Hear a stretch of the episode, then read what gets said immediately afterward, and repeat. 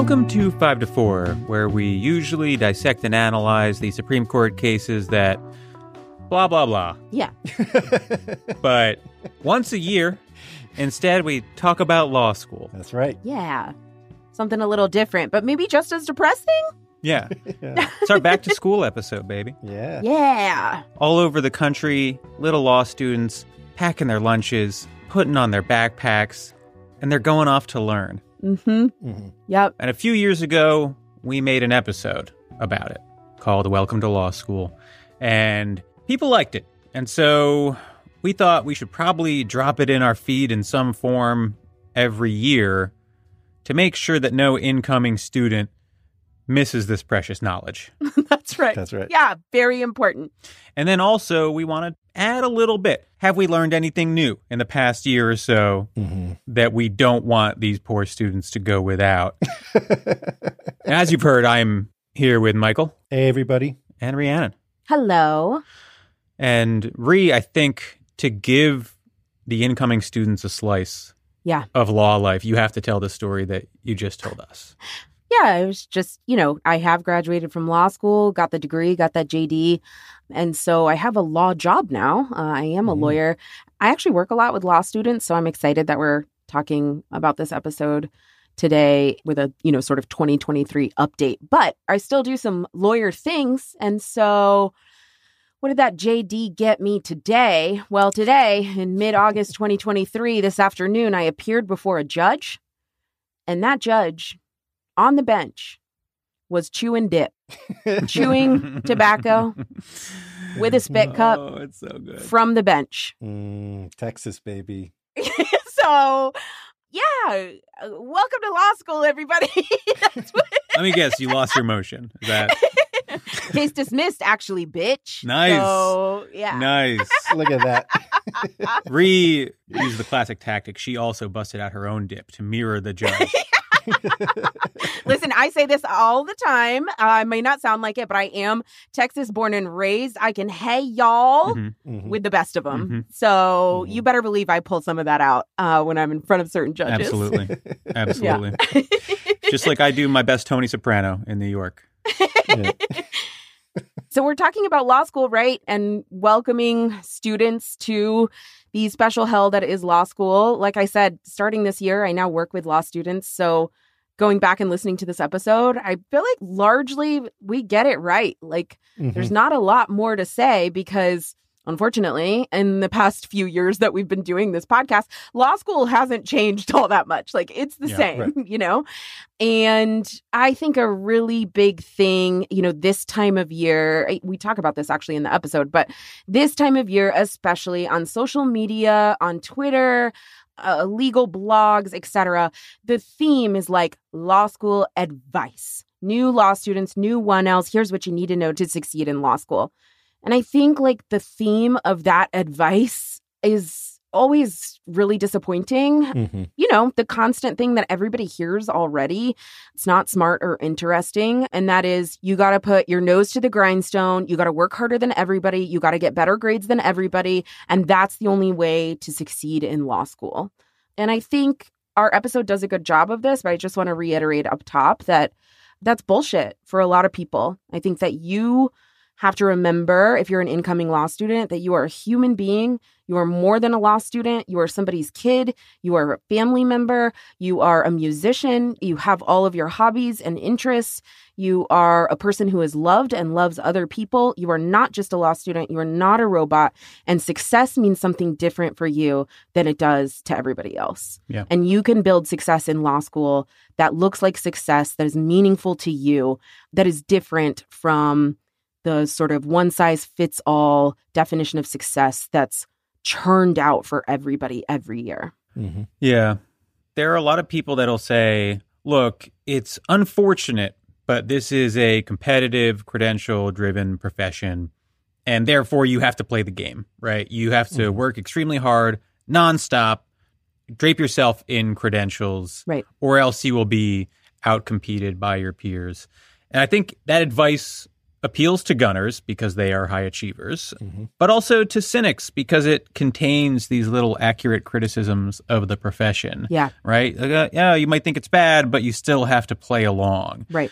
And yeah, we talk about this in the episode, but I want to drive it home because again, you will hear this over and over again if you're entering law school. Within law, there are a handful of very prestigious and or very lucrative jobs that like if you want them, this advice applies to, right? Sure. If you want your fancy federal clerkship or jobs at like really prestigious nonprofits like the ACLU, Mhm. if you want to work for certain hyper competitive big law firms, you'll need a great GPA, maybe some fancy internships, Mhm. a father who you barely know who has connections uh, within the industry, Right. all that stuff, right? But that's like a very, very small slice of the profession. And my real advice is to think about what you actually want because you can go that route, right? You can try to get the federal clerkship, get the big, fancy, high paying job, go try to be the solicitor general or whatever the hell you want to do. But you can also go work in direct services, do public interest work that way, and you won't need any of that, right?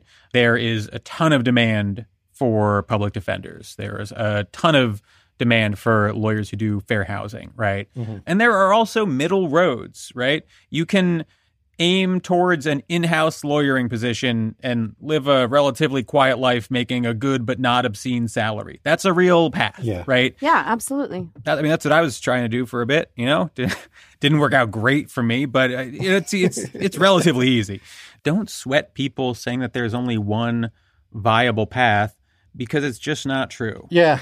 I listened to the episode again this morning, and there's something that we talk about a little bit, but maybe not as much. And probably, I think, because it's not as pertinent to 1Ls in particular, but something that uh, Professor Steve Vladeck said on our podcast that I've been thinking a lot about the last few months is that law schools have sort of two identities, right? Part of every law school is a sort of graduate school philosophy of law academic institution and part of every law school's identity is like a trade school that's preparing you to pass the bar and join a profession.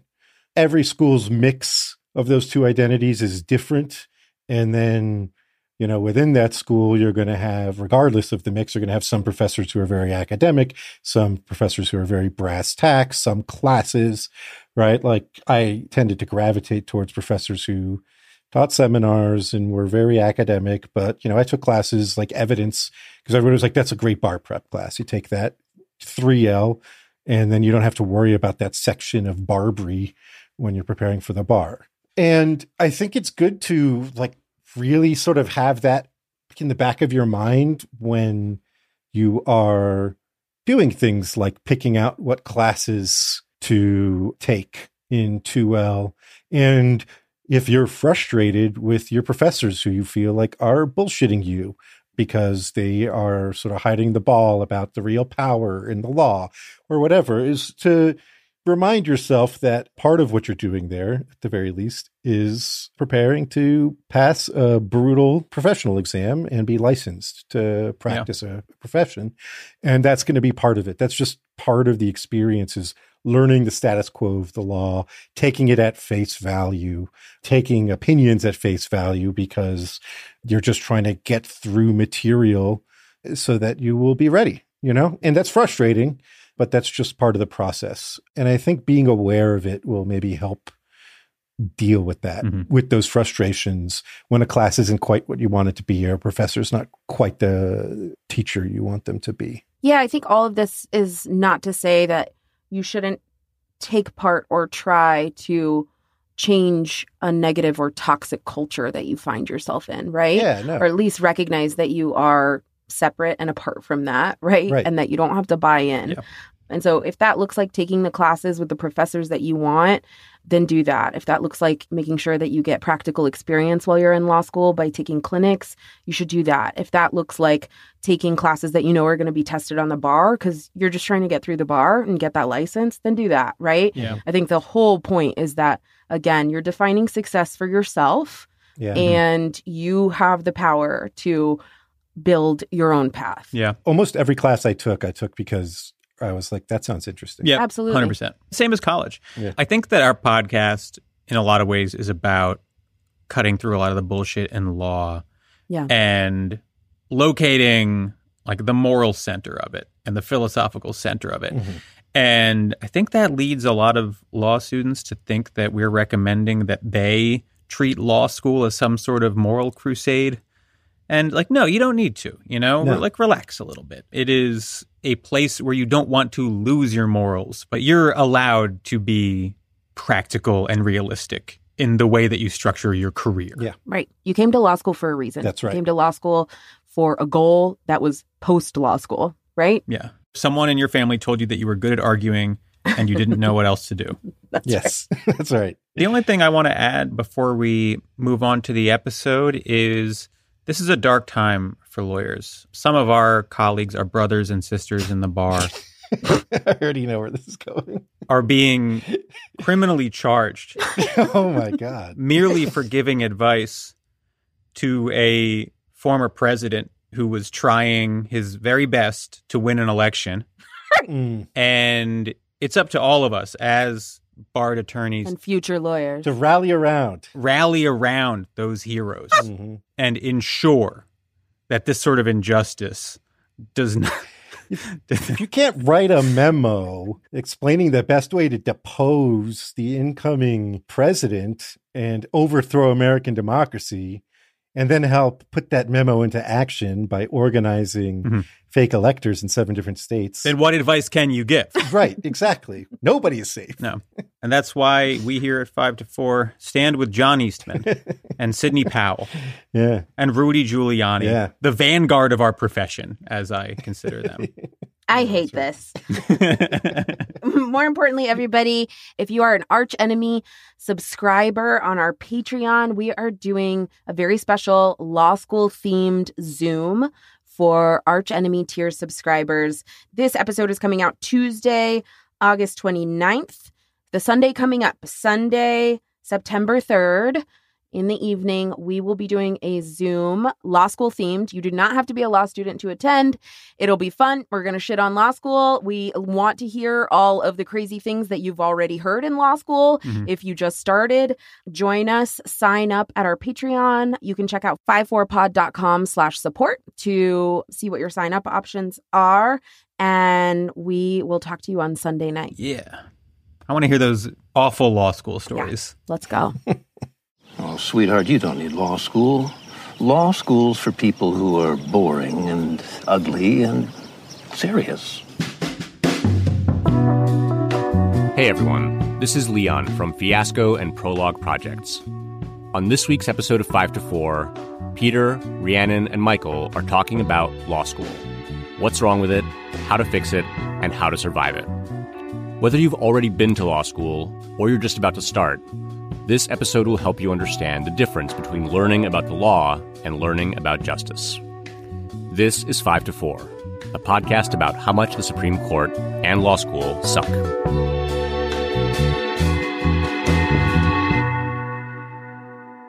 Welcome to 5 to 4, where we dissect and analyze the Supreme Court cases that have eaten away at our civil liberties like rabbits to a suburban vegetable garden. I mm. am Peter. Nice. I'm here with Rhiannon Hey, hello. and Michael. Hi, hi. Uh, I see our producer is very confused about that, but my dad had a garden uh, when I was growing up. So trust me, they are a scourge. I half expected a um a milk crate challenge metaphor Oh, today. Yeah. Yeah. Yeah, unfortunately, I have only recently been exposed to the milk crate challenge, and like I think everyone else, I think I could do it. I think I could Yeah, do it. I'm very confident I could do it. I'm hundred percent. My center of gravity is low. Put me on the crates. Here's here's why I think I could do it because I think people are misunderstanding it, and, and in fact, I think you just misunderstood it. This is not about agility and balance. Wow. This is about crate stacking Yes. and and really getting a firm, solid stack of crates. And do I believe in my crate stacking abilities? Absolutely. Absolutely. Tens of thousands of listeners, you all hear me. I'm saying it. Today's episode is about law school. boo. Hmm. seeing as the law is a profession so thoroughly steeped in amorality and faux intellectual brain rot that we felt like we had to make a podcast about it, we figured it might be useful to talk about the school you have to go to in order to join the profession. Yes. You know, I, I don't think that there's any way to present a comprehensive theory of what's wrong with law school. Law schools are awash in deep systemic problems, Mhm. some of them shared with other ostensibly prestigious grad programs and some unique to law. Yeah. Like many institutions of higher education, law schools uh, tend to reflect and reproduce the worst elements of the profession. And it's sort of hard to tell where the problems with law school end and the problems with law more generally begin. But we will do our best here to break the worst aspects of modern law schools into their component parts for you. Mhm. Yeah, yeah. I think like we're doing a law school episode, and you know, we went back and forth a lot during prep uh, for this episode on whether we were going to make this like an advice episode. You know, the the law school advice threads you see on Twitter. There are whole books written for 1L starting law school with advice about how to succeed in law school, you know, all that garbage. But I think we're not going to exclusively go down that road for a few reasons. One is that there's too much law school advice already, Mm. right? Yeah. And it's all gold. It's all great advice. Every book is like, if you have a baby, give the baby up for adoption. well, another reason is that like law school success looks a lot of different ways based on the law student, based on what goals a person has, and to be frank, what law school a person attends. So, for a lot of reasons, just doing like a full episode on like, here's some advice for you, I don't think it's like particularly useful or interesting. But I do think like throughout this episode, we will be including like maybe less typical advice not not your grandpa's law school advice, but like, you know, having been through it, um, what do I want law students and, and young lawyers especially, and particularly if you're if you grew up poor, if you're a person of color, if you are a queer law student, this is stuff that I wish I had known or wish I had known sooner. Yeah. Sure. I'm not going to say I have a lot to offer. No. If you are a queer POC incoming law student, wait till me and Michael uh, guide you through your experience. I think we should sort of go through the problems that modern law schools have. And lucky for us, I think there is one that I think can pretty readily be described as the main problem with law school, yeah, big which one. is that it costs $200,000. Yeah. Yeah. That's too much money. Yeah. uh-huh. This topic's been covered, but like it's an institution that is just inherently going to be, because of the cost, more accessible for wealthier students. That's right. it leads to enormous amounts of debt, which pushes students towards corporate jobs and makes the corporate path much more palatable than it might Yeah. otherwise be. you can't deny how much the debt is a part of your life after graduating from law school. I mean, Mhm. my loans are going to be with me from law school forever because of the career track that I'm on. I'm never going to make enough money to pay those down. Whereas Michael and Peter had jobs after law school that allowed you to pay down your debt, but it's still an enormous undertaking, right? For years that is with you. I am planning to get public service loan forgiveness, which means that after 10 years of paying my law school debt, the rest of my law school loans will be forgiven. But it's kind of a tenuous track. It's not really guaranteed. A lot of people have applied for the forgiveness after 10 years and not gotten it. So it's just not very sure. Yeah, there's a very high fail rate with yeah, that. exactly. Oof. yeah, and for the record, I did pay off my loans pretty quickly, and I did it by having a big law job Right. and living in the flex bedroom of a three bedroom apartment with uh, a 40 year old man. and also a 23 year old man, uh, which is just an, un- an unbelievable combination that no human being should have to experience. I had the key to American financial stability and well being, which is wealthy parents. Mhm. Gorgeous. We love that for you. I did have a friend who was married and he had massive undergrad and law school debt, and his wife had undergrad debt. And he was like a fifth year associate at a white shoe firm. So he was making what, 300 grand maybe? Yeah, something like that. Representing huge corporate clients. and he lived in a four story walk up. He had a roommate. He and his wife slept on a mattress on the floor in like a lofted space. like they didn't even My have a fucking goodness. bedroom. Man, like So think before you judge fifth year associates at corporate law firms. So I, I think this might bring us to uh, another large problem with law schools, which is that the the people that are in them, Mm. it's a bad combination of out of touch professors Yep. and students who are disproportionately wealthy climbers, and a third party, completely unseen but the most influential in all law schools, donors. Mhm. And I think we should probably talk about professors first. Yes. You know, the sort of classic career track for a professor is somebody who, right now at least, went to one of a handful of schools Harvard, Yale, Stanford, Sure. clerked at a high level district court and one of the, you know, more prestigious circuit courts.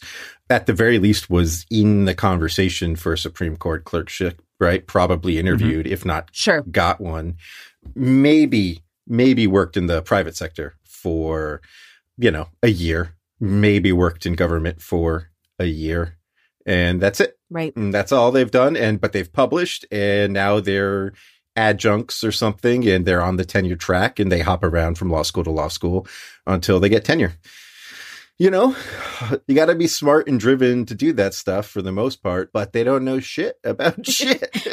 I mean, I I have you know worked for a judge, and I can tell you that that doesn't make me qualified to like you know hold forth on the law. Right. And I have more practical experience than the vast majority of new law professors do in the field, as do Peter and Rhiannon. I guess reading a bunch of articles by a bunch of other law professors is supposed to be what gives them their authority. But I think that's kind of bullshit. I think that's exactly right. Although we should say, like, that is a culture that is fostered and expected at the top law schools, right? Mhm. And so at law schools across the country, there are different professor cultures from school to school. For sure. You could go to a school where many of the professors have a lot of practical real world experience, Mhm. have actual law practitioner experience. Yeah. But I think what drives a lot of this is that a lot of top law schools, even, you know, 50 to 100 law schools, they've never quite figured out whether they're trade schools or not. Yes. And you end up with these professors who are academics and uh, almost philosophers uh, teaching students who are going down, in almost every case, a much more practical path, right? Yes. What you have yes. is a lot of people who did well in law school and believe that it's good because of course they shine in it and and what it prepares Right. you for more than anything is to be a law professor. That is that Right. is what law school Right. teaches you how to do. Yeah, yeah. And this isn't even getting into demographics hmm. of of law professors. The field is vastly vastly dominated by white men in particular, hmm. and it's also going to skew much older. I think everyone, it's like a universal experience that you have at least one professor who like doesn't really know what's going on uh, Uh, yeah, to who moment. is ancient. Yeah. I had one, I think it was Fed courts, where I figured out his pattern for calling on people, and then I would only come in on the days that I was being called on. And you could see on his face that he knew something was wrong, but he couldn't figure out what it was. But this stuff matters, like the cultures that are prevalent on campus. There's a law professor uh, named Eugene Volokh who is an eminent First Amendment scholar, and he is also also sort of infamous for loving to say racial slurs. Yeah, he's a massive piece of shit, is what he is. Yeah. And, and he claims it's like a point of like First Amendment principle. Yeah. And he has all these like sort of rationalizations and like backfilling about how, oh, you're going to have to hear this in court as if any fucking law student, person of color or otherwise, needs to hear slurs from their professors to be prepared to hear them in the real world. Like it's ridiculous. Right. Uh, and also, th- there's something great about it. I mean, he's trying to make this like academic point about like we need to say the word that we're discussing, Yeah. and stuff like that, right? But like, I promise your black students have heard the word much more recently than you think. Like, Right. Yes. you're like, don't worry about it, dude. Like Yeah. we're like we're all hearing it. Like this.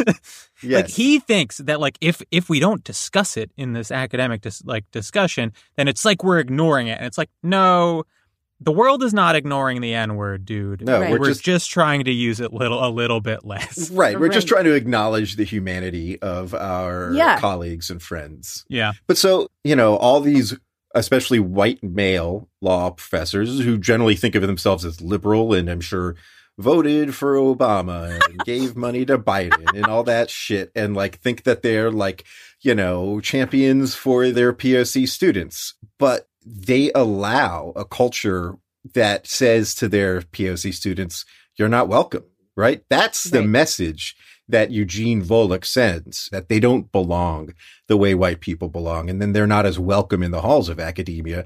And by treating Volokh uh, as anything other than a pariah, as recognizing him as an eminent First Amendment scholar who has important things to say and inviting him to fucking symposiums and all that bullshit, Right. you're saying that, you know, that's okay. Mhm. Nobody buys his arguments because nobody else is saying slurs all the time and being like, pedagogically, he's got a point. Right. I think we got to say it, guys. Right. Like everybody Right. knows it's total bullshit. Yeah. And this is a major issue in a lot of places. And if this feels like isolated incidents, for lack of a better term, I encourage every 1L to just wait it out because the Yeah. affirmative action discussion in front of your black friends and colleagues, it's about to happen. It's Yeah. going to Yep. happen sooner than you think. Absolutely. And it's about as completely insane and out of touch and uh, uncomfortable as it sounds. Yep. Yeah, I also wanted to say the lack of sort of demographic diversity among law school professors plays out in a lot more subtle ways every single day, right? I was a 1L in a property class whose very old white wealthy professor made jokes all of the time about people who live in trailers when mm. I knew for a fact that there were students in my 1L section who grew up in trailers, right? Made jokes all the time about a used car salesman.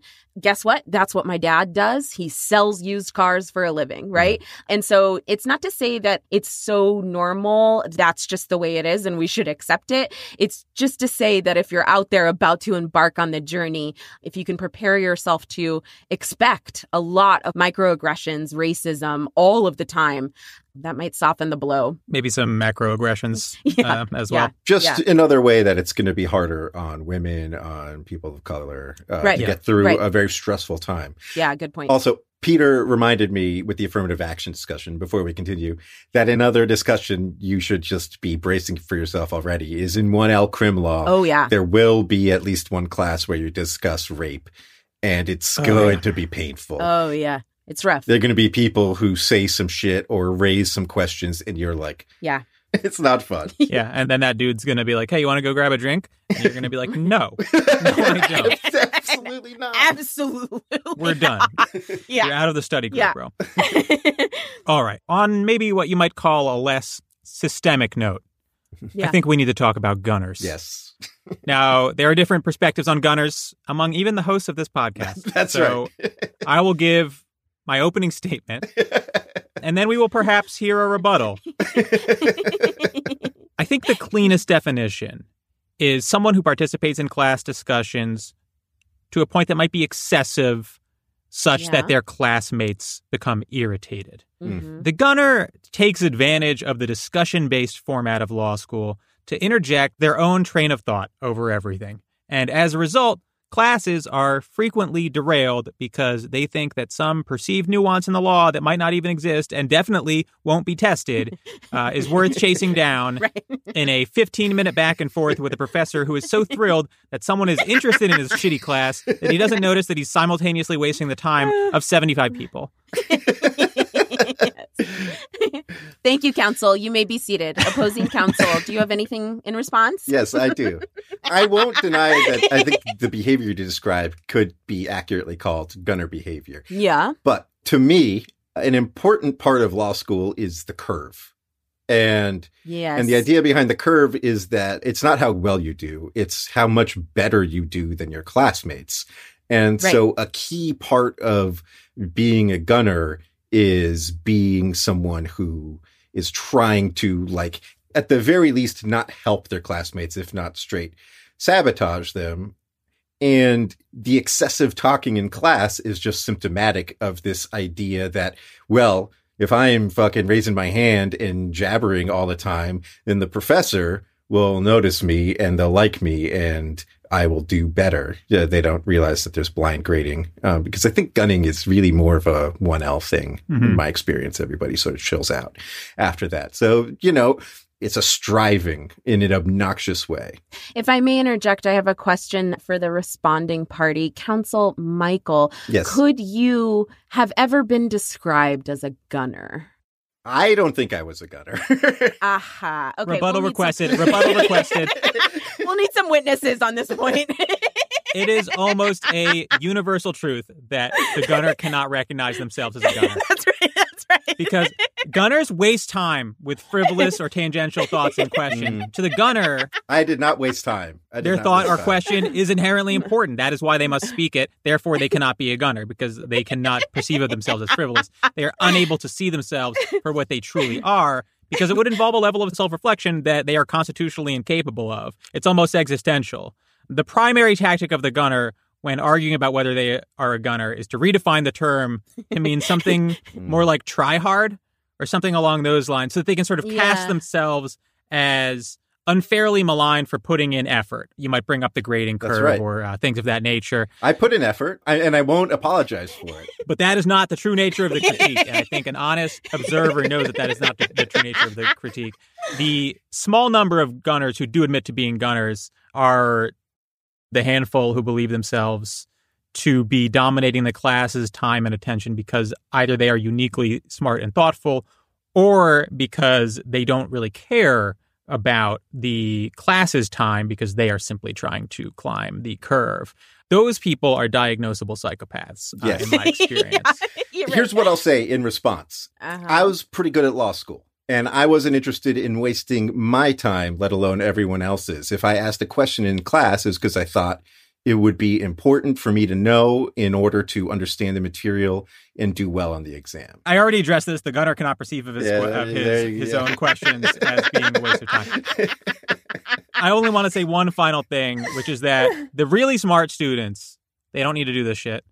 The truly smart kids, they play online poker during class. They sit in the back. yeah, And when the professor calls on them, they read verbatim off the outline that someone else sent them. yeah. And then when the professor throws them a curveball, they look him right in the eye and they say, I have no idea. And you, you give him a look where the professor knows that he can keep pressing, but it's not going to do anyone a single bit of good.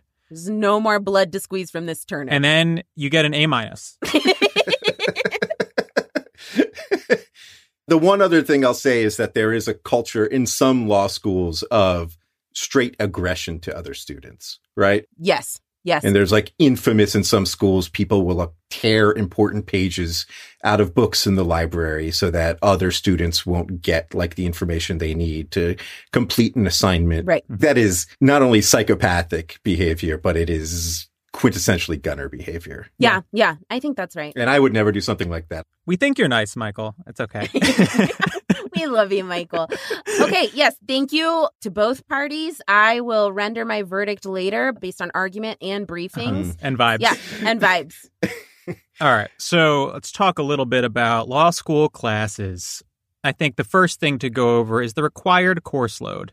Law school sort of mandates that you start off with a few uh, specific classes contracts, torts, criminal law. Con law, Property. civil procedure. Now, for the most part, I don't have a ton of objections here, but I would like to talk about property law a little bit. Since my time in law school, property law has been slowly yanked out of the primary curriculum at many schools. Property law is a class that's essentially about common law property principles, Mhm. which Right. is notable mostly because almost none of these principles have any practical application today, as they've been replaced by actual statutes and regulations. Property law is a very American class, right? It's sort of like a Yes. vestigial remnant of a time when the concept of like who owned what land was important to Americans. Right. And so you spend a whole semester learning about what amounts to legal philosophy uh, because it has no practical application. And what sort of conditions can you put when you transfer the land? Right. right. Right. Shit like that. And it's so completely detached from the reality of like the practice of law that you have to take other classes to actually get good at property. If you want to do like passing of property, you need to take like trusts and estates. I took a class about zoning laws and variances and all the laws that really govern property in this country, which mm-hmm. means that they required me to take property law, but then they had to create an entirely new and separate class to teach like actual property law. Right. That's right. Yeah, Just a great example of how much of law school is rooted in the past. exactly. God, it is. It's so fucking boring, dude. It is. It's- Yeah. It is really boring. Yeah.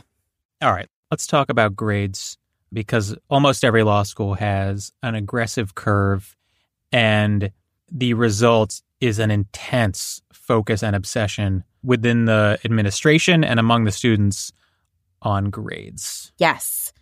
You know, I think something that's really important as we move into these uh, structural systemic critiques of law school is that law school is not so much about teaching you how to be a lawyer. It is an extended three year long hazing experience. And part of that mandated cultural suffering to bring you into this prestigious elite club. Part of that is an obsession with grades. So, first of all, this experience again is really different depending on where you go to law school. Frankly, the, the rank and self awareness of your law school. And law schools, even the elite law schools, do grading differently depending on what school you go to. You know, Harvard and Yale sort of are on these um, They don't have real grades. That's fake. Right. There's a fail and then a pass. You got high pass. They've just created tiers that don't have the letters, Right. but like it's the same thing. It's like nice boy gets a kiss on the forehead, Yeah, yes, that's exactly right. and nice boy has been naughty. Those are those are the Right. grades. Of, of Harvard. Right. Um, some schools publicly publish student ranks at the end of every semester, depending on grades, that kind of thing.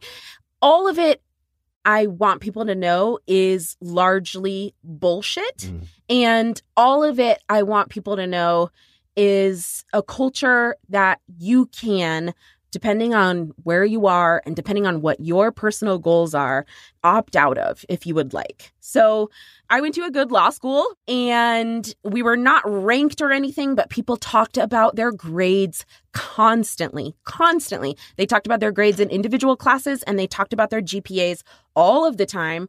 And even though on paper I did very well, I never talked about my grades and that didn't hurt me. So, Yeah. Yeah. to the degree that you can opt in and opt out of sort of individual smaller aspects of the hazing culture, the prestige obsession of law school, do that. Yeah. It makes everybody miserable. You should be making each other feel better and lifting each other up. Right. And success in grades doesn't map onto success in 95 plus percent of the profession. Right. Right. Right. And nor do most of the metrics that the legal field is obsessed with. Like a lot of people will say, oh, LSAT scores are important because they are strong predictors of success in law school, which is true, but also sort of lacking in meaning. Like you can go even farther. You can say success in middle school is important because it's a strong predictor of grades in high school, which are strong predictors of your ability to get into good colleges and your grades in college, which in turn are solid predictors of LSAT, Sure. uh, which in turn are solid predictors of your law school grades. All of that is like statistically provably true. right. But what that is not a good predictor of is your ability to lead a successful life as a normal, happy human being, or even to be a good lawyer. Exactly. Like the only thing that elite law school grades are a particularly strong indicator of is your ability to get elite law jobs after graduation. Yeah. The system operates primarily as its own sort of self contained prestige gauntlet. And the only notable function of it is to churn out socio-political elites. Yeah. If your goal is to be an academic or grub for other prestigious positions your whole life, then yeah, you know, you're going to need to get into an elite law school and work super hard Right. and get great grades. But if you want to be a good lawyer, I would say you don't really need to worry about it too much. And Yeah. I have practiced with a lot of people, and I have never really noticed any sort of correlations between who I thought was a good lawyer Hmm. and who did particularly well in law school. Right. Or what law school they went to. Especially what law school they went to. Absolutely. And if you're in like big law, a pretty safe bet is that someone who was at a lower ranked law school is going to be a better lawyer than some schmuck from Harvard For sure. because they let any moron from Harvard walk into a big law job. But, Right. but you probably had to work your ass off Yeah. to get in from a lower ranked school. And, you know, the last thing I want to say about grades is if the actual goal of law school grades was to determine whether you'll be a good lawyer, there wouldn't be a curve, right? Yeah. Curved grading is meant to rank you relative to your peers. But law isn't generally a relative profession. Two people can represent their clients effectively at the same time. The purpose of the curve is to drive competition.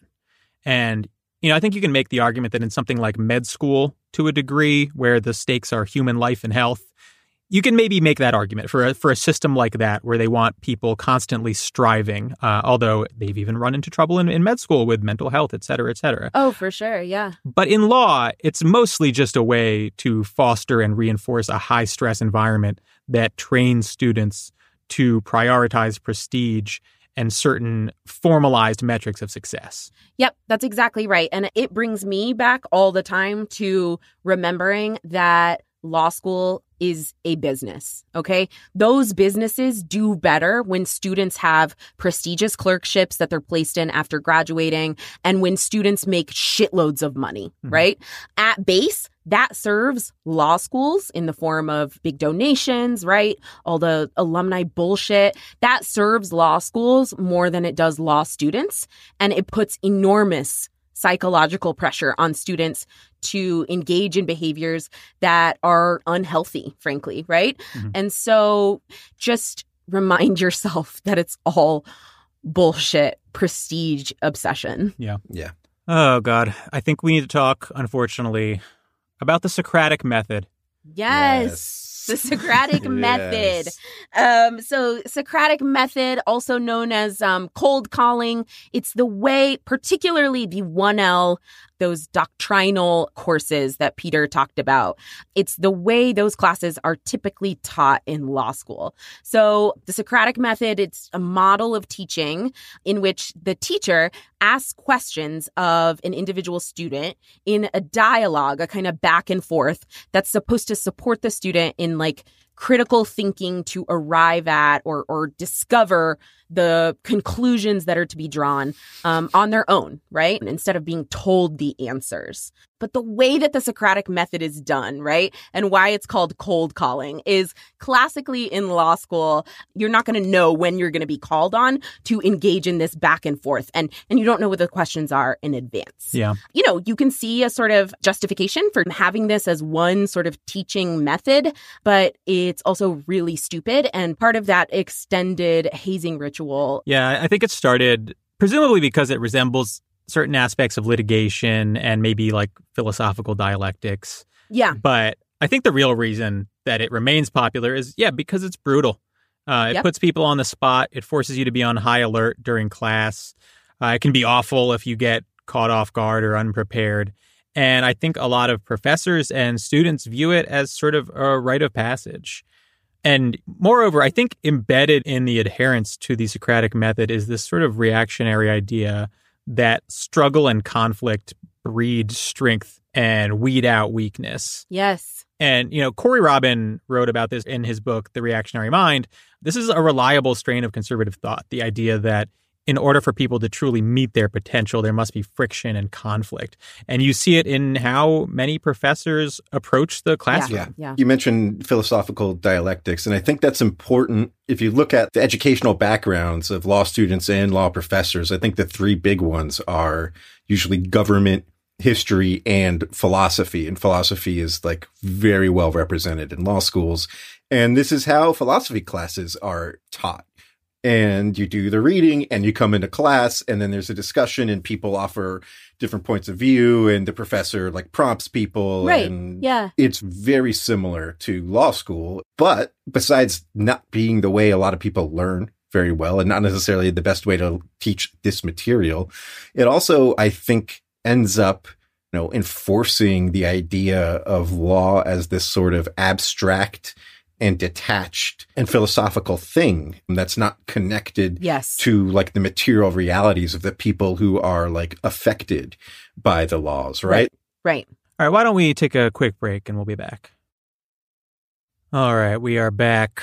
And I think it's time to talk about journals, Yes. law reviews, Stuff you can do in law school. the beating heart of Yeah. legal academia.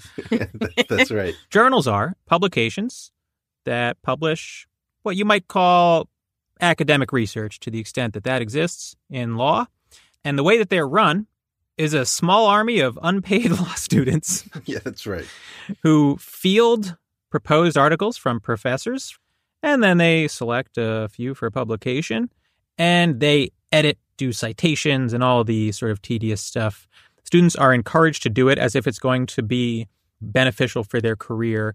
And one very practical piece of advice I have is don't do journal. Uh, if you get if you get on law review, sure, go for it. Uh, that looks good on a resume. Any other journal is irrelevant and will take up uh, anywhere between five and 20 hours a, a week of your time. That time is precious. Don't throw it away to like the Journal of Business Law at your Right. school. It is not Right. worth it, I promise. right. and, you know, money where my mouth is. I quit Journal after the first year. As soon as I realized that it was like a viable option, I quit. And people were like, oh, uh, can you do that? Like, aren't, isn't your like employer going to ask you questions about it? No, absolutely not. No one ever noticed, not once. The other thing about journal though is that like for law professors, teaching is sort of secondary. Their primary job is publishing. Yeah. Writing about the law. and uh, whether or not they get tenure is largely, and whether or not they even hired in the first place is largely based on their, you know, success in placing articles and the quality of those articles, the quality of journals right. they're put in, and all that shit. Which means that a bunch of shithead two L's or three L's who don't know anything about anything are making decisions that will impact tenure for professors and shape the next generation of law professors, which is so fucking wild and backwards. Right. Not a single party involved is getting a good deal out of this. No, No, no. not at all. And that's to say nothing of the inadequacy of this kind of peer review, right? This is Right. the lowest possible form. Students checking your citations. Right, right. A student who has no experience practicing or doing anything with the law that you're writing about, that makes no sense. In every other field, peer review means other actual scientists, not Mhm. students working for no money. That's law school. We should move on to the one thing in law school that you should do. Yeah, yeah. Turning to something that's uh, maybe a little bit more useful, actually relevant to the practice of law. One thing you can do in law school is take clinics. So, clinics are law school courses. You're usually getting class credit, and these are special classes that are available um, usually to second year and third year law students, where you are actually doing some sort of real world lawyer work under the supervision of a clinic instructor, clinic professor, usually a practicing attorney whose job it is to mm-hmm. oversee the work of law students in the clinic. So, I, for example, I was in three clinics in law school. I took the criminal defense clinic, the actual innocence clinic, and the capital punishment clinic. And in each of those clinics, you are doing sort of that area of the law. So in the criminal defense clinic, I had real life clients, people accused of crimes, misdemeanors, and I represented them for a semester or for the whole year under the supervision of the clinic instructor, right? Clinics are where you are learning how to do that work well. I talked to a few of my friends from law school in preparation for this episode, and across the board, they said that none of them regretted not doing a journal so that they could do a clinic. Right. Can I ask you something, Peter? Mhm. Did you do a clinic? Yeah. Yeah. I did a couple. Did you do clinics, Michael? No, I didn't do any clinics. more of a more of a seminar kind Yeah, of yeah. that's right. I Yeah. loved I loved my seminars. He's like, it's like, no, I was in a back and forth with my property professor. Mhm, mhm.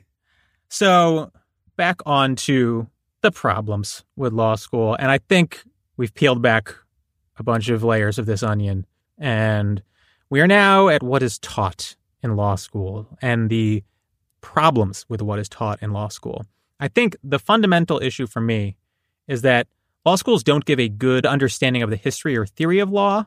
Um, they don't have enough normative discussion in most cases.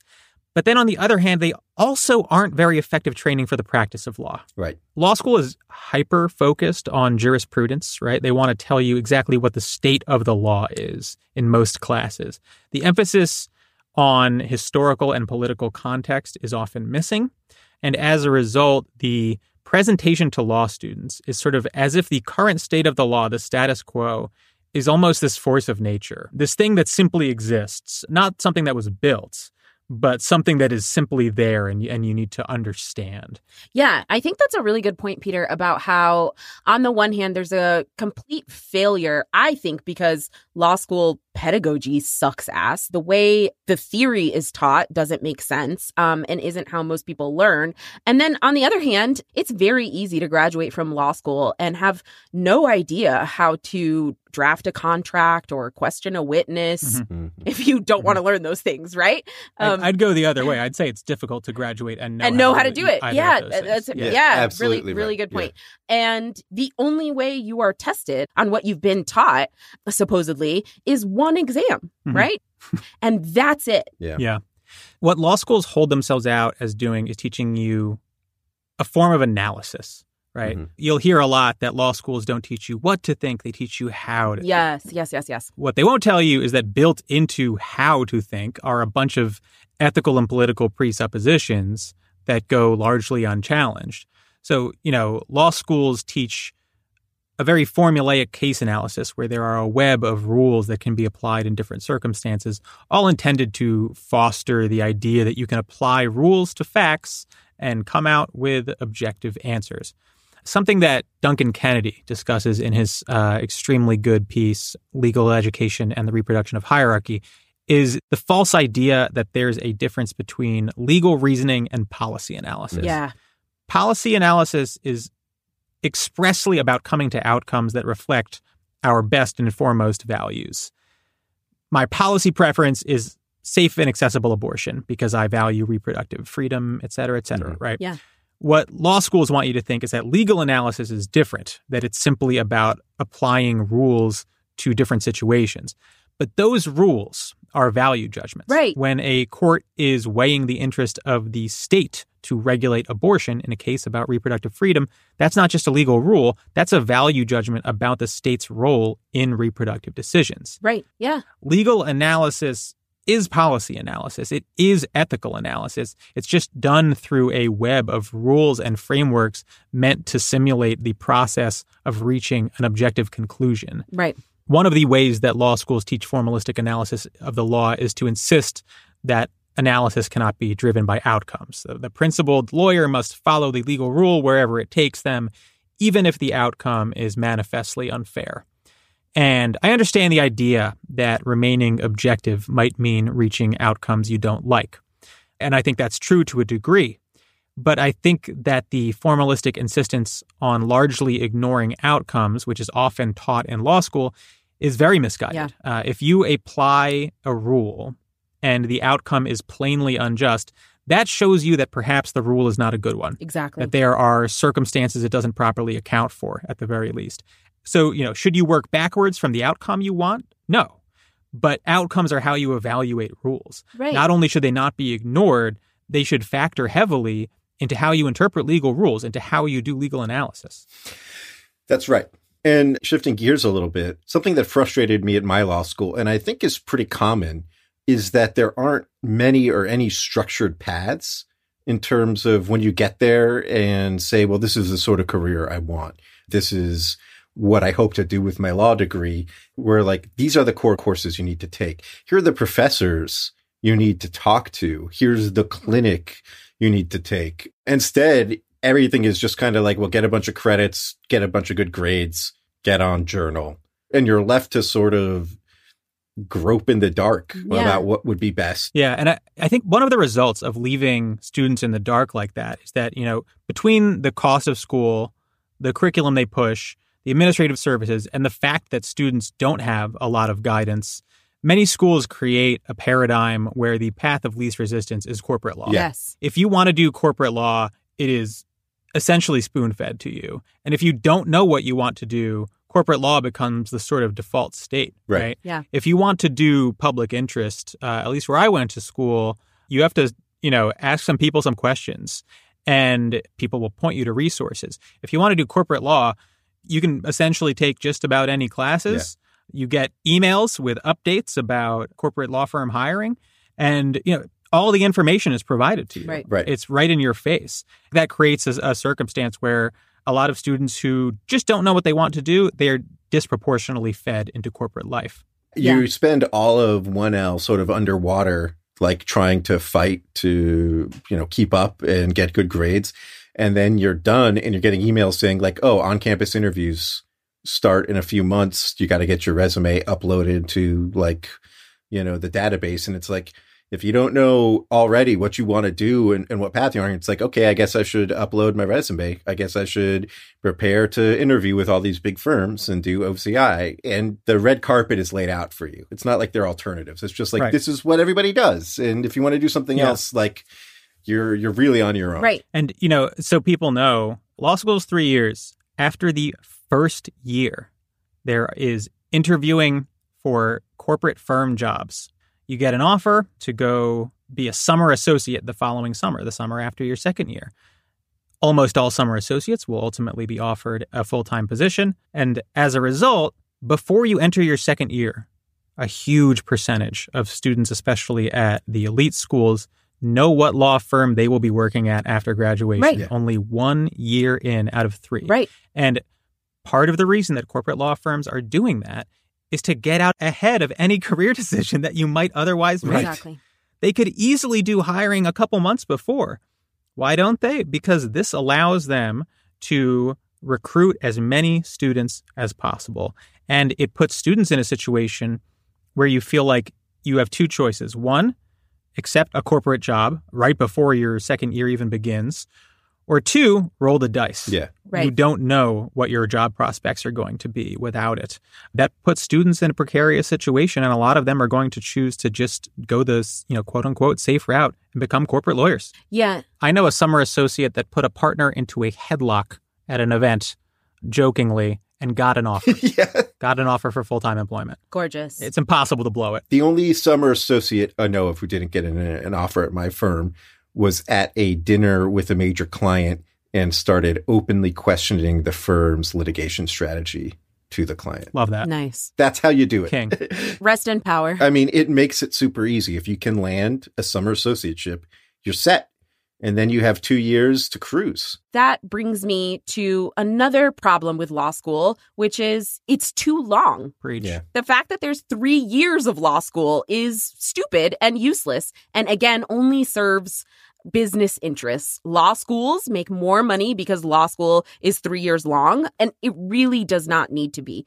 There are really interesting alternative suggestions or, or restructurings of law school where everybody would still take the doctrinal courses, but part of the second year or the entire third year could be structured around apprenticeships, practical, Mhm. real world experience where you are actually learning how to do lawyering because everybody in law school can agree that at least the third year is an utter scam that is useless. Yeah.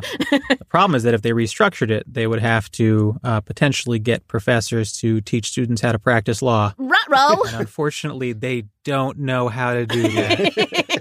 it is a huge Yes. logistical impediment to this sort of structure. They would need to have a different set of teachers right. because the existing set of teachers doesn't know how to teach the practice of litigation, the practice of corporate law, whatever it might be. Yeah. Yeah. You know, I can't think of a thing I, I learned in 3L that like helped me in my job. But to be honest, I think can think of very few things I learned in 2L or 1L that helped me in, in my practical jobs either, you know? Yeah. Right. I used a lot of con law in my pro bono work, and that was that's pretty much it. So before we move into the very last phase of this, I want to quickly talk about something we've touched on in various regards, but the ways in which law schools foster relationships with government institutions, corporations, and big law firms. Uh, it is pervasive, especially at elite schools. Yeah. Law schools foster these relationships because it gives them access to money. It lets them place students into better jobs, which allows them to claw their way up the rankings. It gives them access to fancy speakers at events, uh, and so on and so on. And of course, the result is a symbiotic relationship between law schools and moneyed or powerful interests. And because of that, it's hard to conceive of law schools as they currently function as ever being willing or able to attack and undermine existing power structures. Yeah. No matter how many nods to liberal principles they might make, they are just too reliant on these hegemonic institutions to ever be truly dedicated to any sort of reparative or restorative justice. You know, that's why I think the idea of like broad ideological reform of law schools I mean, it's it's a lost because Mhm. It's like talking about reforming the government. But is it not such an interesting and pervasive scam, though? Because I don't think that like most people know this about law school. I mean, I was one of these people. I don't know if everybody is like this, but I went to law school thinking that everybody there would sort of have, at the very least, an intellectual interest and at most, like me, a sort of passion for the idea of justice. Yeah. And that is, it's just not the case when you get there. No, it, there's a real institutional endorsement of the idea that law is abstracted from human life. Mhm. Yes. Yeah. I, I talk about these institutions being intertwined inextricably, but one very simple thing to do would be to prevent like corporate law firms from donating to law schools. Yeah. My law school had like classrooms were for sale. Anyone could buy the name of a classroom and they would put a little plaque next to it being like the John H. Dipshit classroom, right? Right. Right. Yeah. And law firms would buy them. Yes. And when we were near graduation, a bunch of us were drunk late night on campus and we snuck our way into administrative offices. And I found a stack of plaques with law firm names on them. They were plaques that you would put above a classroom. They weren't for a specific classroom. All of the classrooms at the time were spoken for, so to speak. yeah.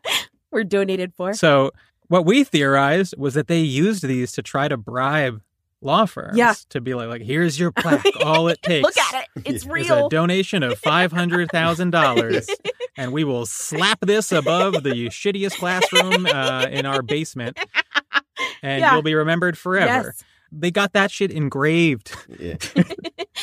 So as we head out, we know we didn't again we didn't really want to do advice because I think students are just flooded with it. Yeah. Mhm. But I think it's worth talking about things someone, you know, you wish someone told you.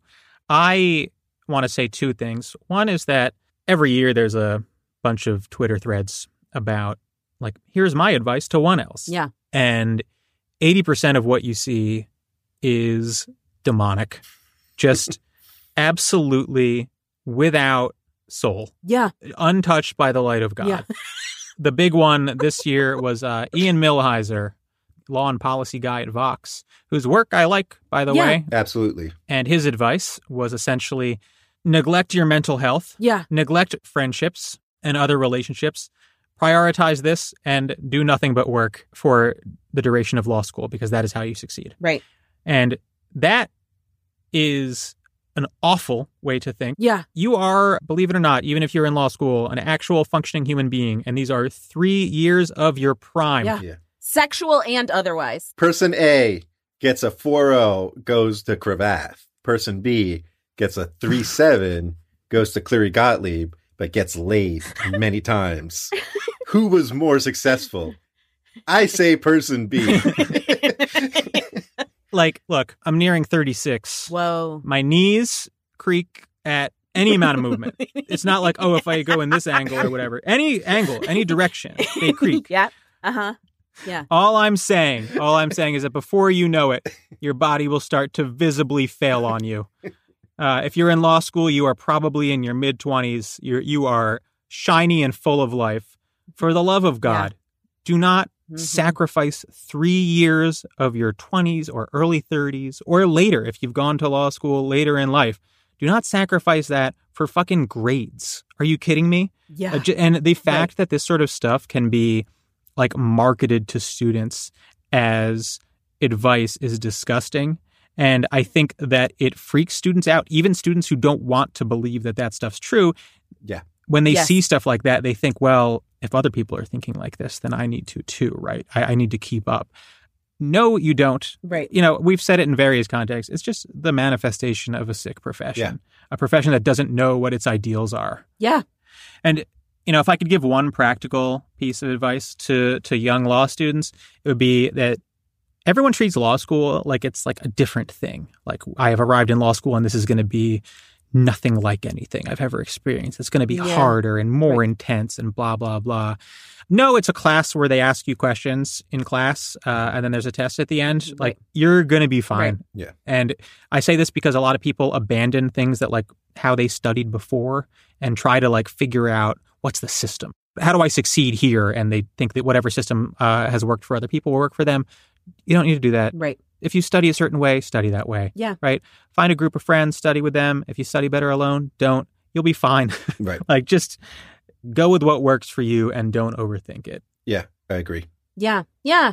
I agree with all of those things, Peter. And yeah, like I said, I've been thinking with some of my law school friends in preparation for this episode and asking them like what advice they wish they had heard. And across the board people said you know stick to your principles stick to the reason why you came to law school and my friend Eva said something shout out Eva that was super relatable to me she said, an idea that was taught to me that didn't serve me well in law school was the idea of keep your nose to the grindstone. I tried that a lot, actually, and it didn't work. What did serve me was taking breaks to talk with people, to exchange ideas, to let my brain bump up against the lessons I was being taught, and fighting the current when that felt right. Keeping my nose to the grindstone didn't serve me much at all.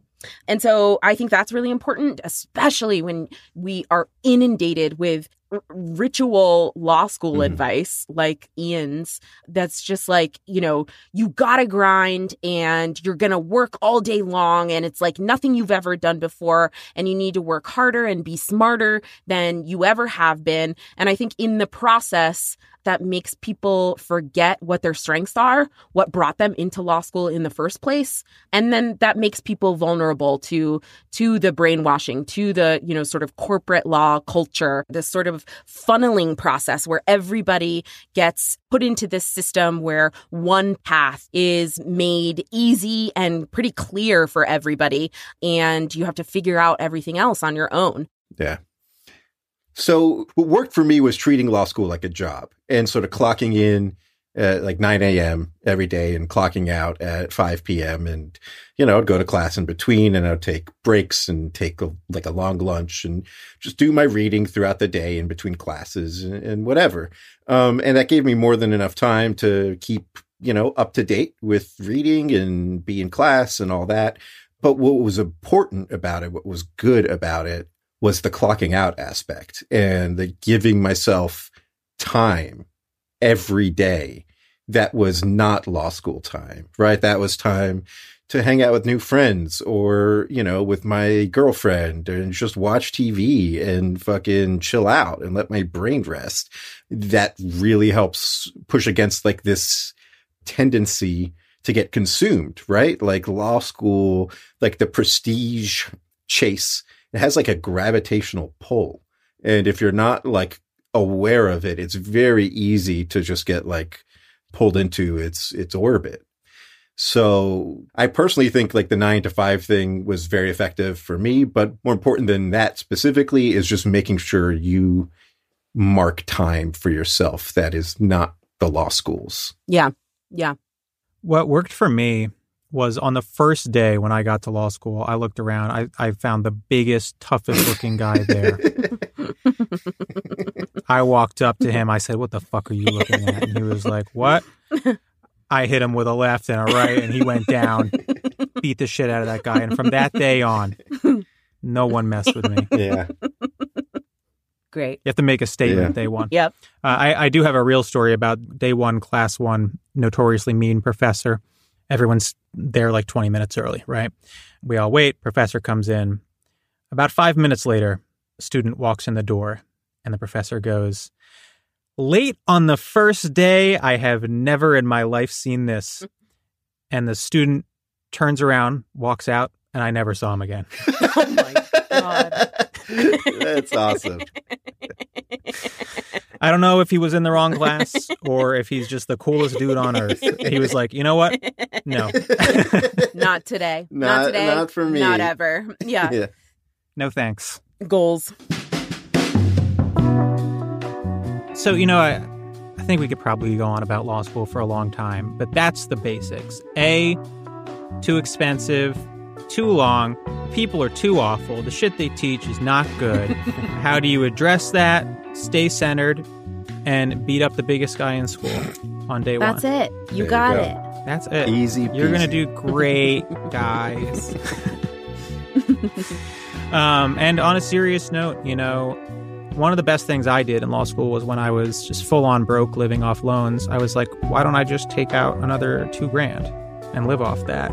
Why don't you take out another 10 bucks a month and just fling it over to us at 5 4 and, um, and we will put it to such good use. I promise. You don't even know.